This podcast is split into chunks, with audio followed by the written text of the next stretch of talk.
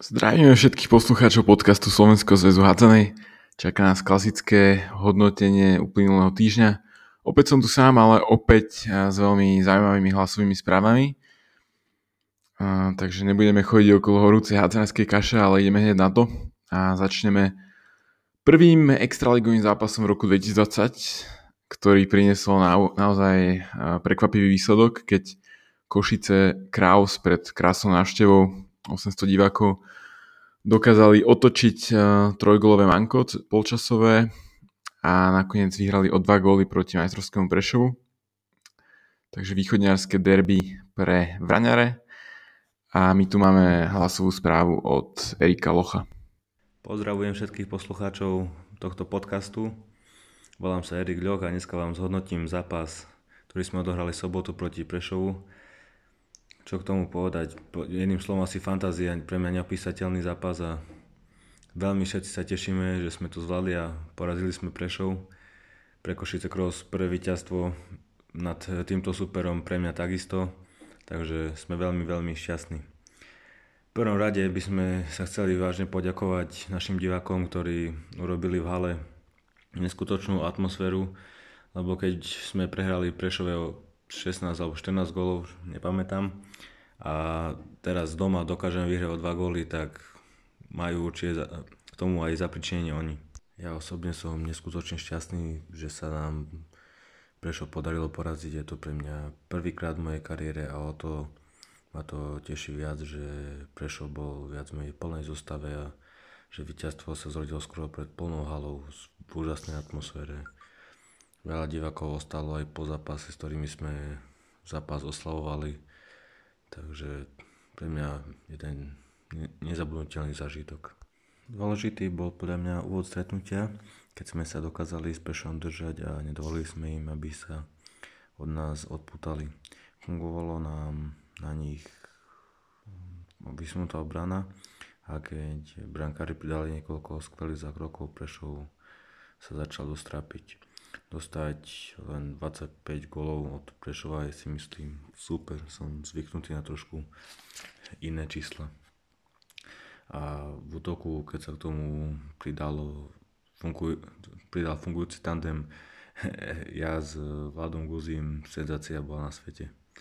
Mne osobne sa hralo výborne, pri takej atmosfére je trošku vyšší adrenalín a tak som v druhom polčase aj prestal vnímať únavu. Prešov má vysokých hráčov, ktorí, ktorí mali problém chytiť loptu do pivota, ktoré Vlado hádzal Prešovčanom medzi nohy, okolo nôh.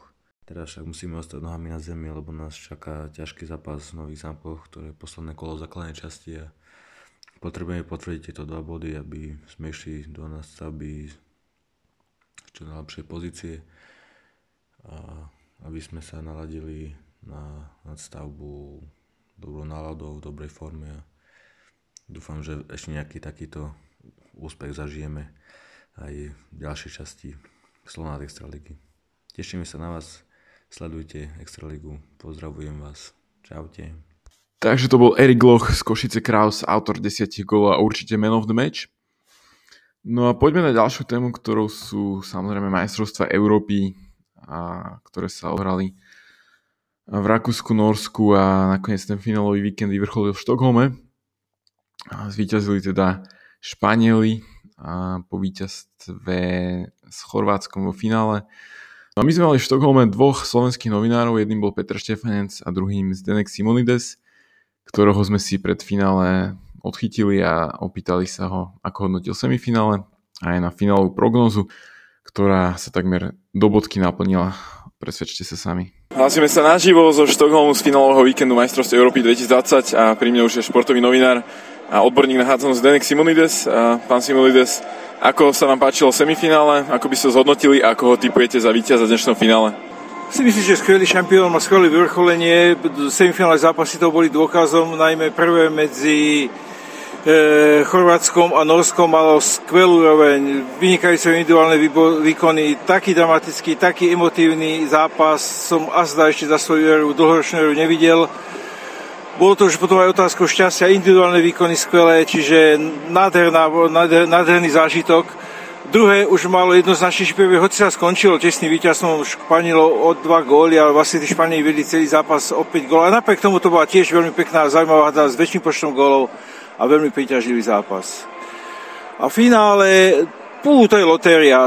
Dve veľmi silné mužstva, skúsené, vynikajúci lídry mužstiev, Domagoj Duvniak, Raul Entrerios, výborný brankaj, výborné obrany.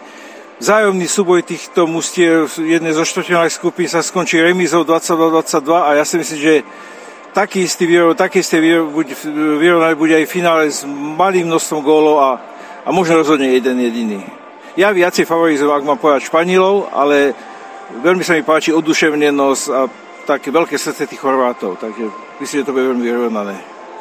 Toľko športový novinár a odborník na hádzanú Zdenek Simonides. No a v Štokholme sa rozhodlo aj o dvoch veľmi dôležitých veciach z pohľadu našej hádzanej a to o kandidatúre na majstrovstvo Európy 2024 žien, ktorú sme uh, mali spolu s Polskom a Českom.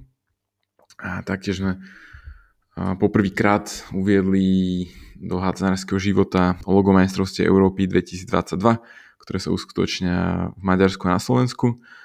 Ja osobne som bol tiež prítomný a myslím, že ohlasy na to boli veľmi dobré, či už od novinárov alebo ostatných federácií. Ale poďme si vypočuť, čo k obidvom týmto dôležitým momentom povedal prezident Slovenského zväzu hádzanej Jaroslav Holeša. Tak my to logo poznáme už niekoľko mesiacov, keďže bolo výsledkom súťaže, ktorú sme mali spoločne Slovenský a Maďarský adzanský zväz.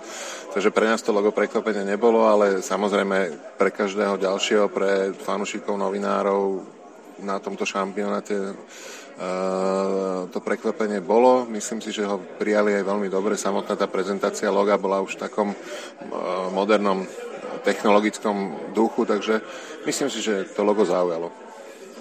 Niečo možno k tým majstrovstvám, ktoré krajiny by sme chceli, aby hrali u nás v Bratislave v Košiciach. Vieme už niečo prezradiť?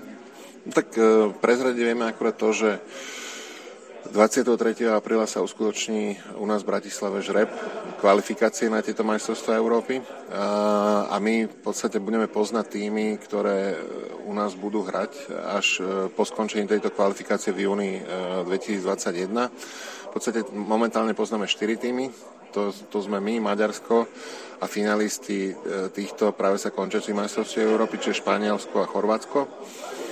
Čo sa týka toho nasadzovania, my by sme veľmi radi v Bratislave privítali nemecký tým, e, rakúsky tým, český tým, naopak v Košiciach možno polský tým a samozrejme slovenský tým, čiže to nasadzovanie bude systémom, že sa budeme vy, snažiť vyhovieť fanúšikom, ktorí cestujú za svojimi týmami, aby e, to mali čo najbližšie k svojim krajinám. Včera sa v semifinále rozhodlo, že Eurocup budú naši muži hrať proti Chorvátsku, Španielsku a Maďarsku, takže asi naši fanúšikovia aj reprezentácie sa majú na čo tešiť. Určite áno. Kto videl včera zápas medzi Chorvátskom, Norskom, aj ten druhý semifinálový zápas, to sú naozaj týmy, ktoré sú na vrchole e, dnešného hádzanárskeho sveta. My tým, že tú kvalifikáciu nehráme, tak e, e, hráme tzv. European Cup, pozostávajúci z týchto štyroch, štyroch krajín, o ktorých sme sa bavili, budeme hrať rovnakým systémom, ako keby sme kvalifikáciu hrali, čiže v stredu domáci zápas, v sobotu vonkajší zápas. Všetky tieto tri zápasy odohráme v tých dvoch arenách, čiže zimný štadión Ondreja Nepelu a US Steel Arena v Košiciach. Jednak, aby sme vyskúšali si setup tých hál a celú organizáciu takéhoto veľkého eventu a radi by sme všetkých fanúšikov pozvali už touto cestou, aby naozaj videli e, majstra Európy a vicemajstra, aj keď teraz ešte neviem, kto to bude, ale majú sa na čo tešiť. Dnes sa na mimoriadnom kongrese rozhodlo, že majstrovstvo Európy 2024 sa neuskutočnia na Slovensku, e, v Polsku a v Česku. Sklamanie? No, tak sme smutní, to treba povedať, lebo chceli sme vyhrať. Myslím, že tú ponuku a kandidatúru sme mali postavenú veľmi dobre. Skončili sme na druhom mieste, rozhodol sa až v druhom kole a v podstate rozhodlo 6 hlasov z 50, takže na jednej strane sme smutní, lebo chceli sme na, na Slovensko priniesť aj ženský šampionát. E, na druhej strane bude sa takisto tento šampionát hrať v Maďarsku, v Rakúsku a Švajčiarsku, čiže je to blízko Slovenska a my veríme, že sa na tento šampionát kvalifikujeme. No a poslednou témou je najvyššia československá ženská súťaž Moliga, ktorou väčšinou zvykneme začínať eh, podcast, tak dneska to ukončíme. V 18. kole mm, možno by som vypichol dva zaujímavé zápasy, ktoré skončili o gol, keď Dunajská streda prehrala so Zlinom 28-29 na domácej palubovke a Slavia Praha si poradila s Olomovcom 31-30.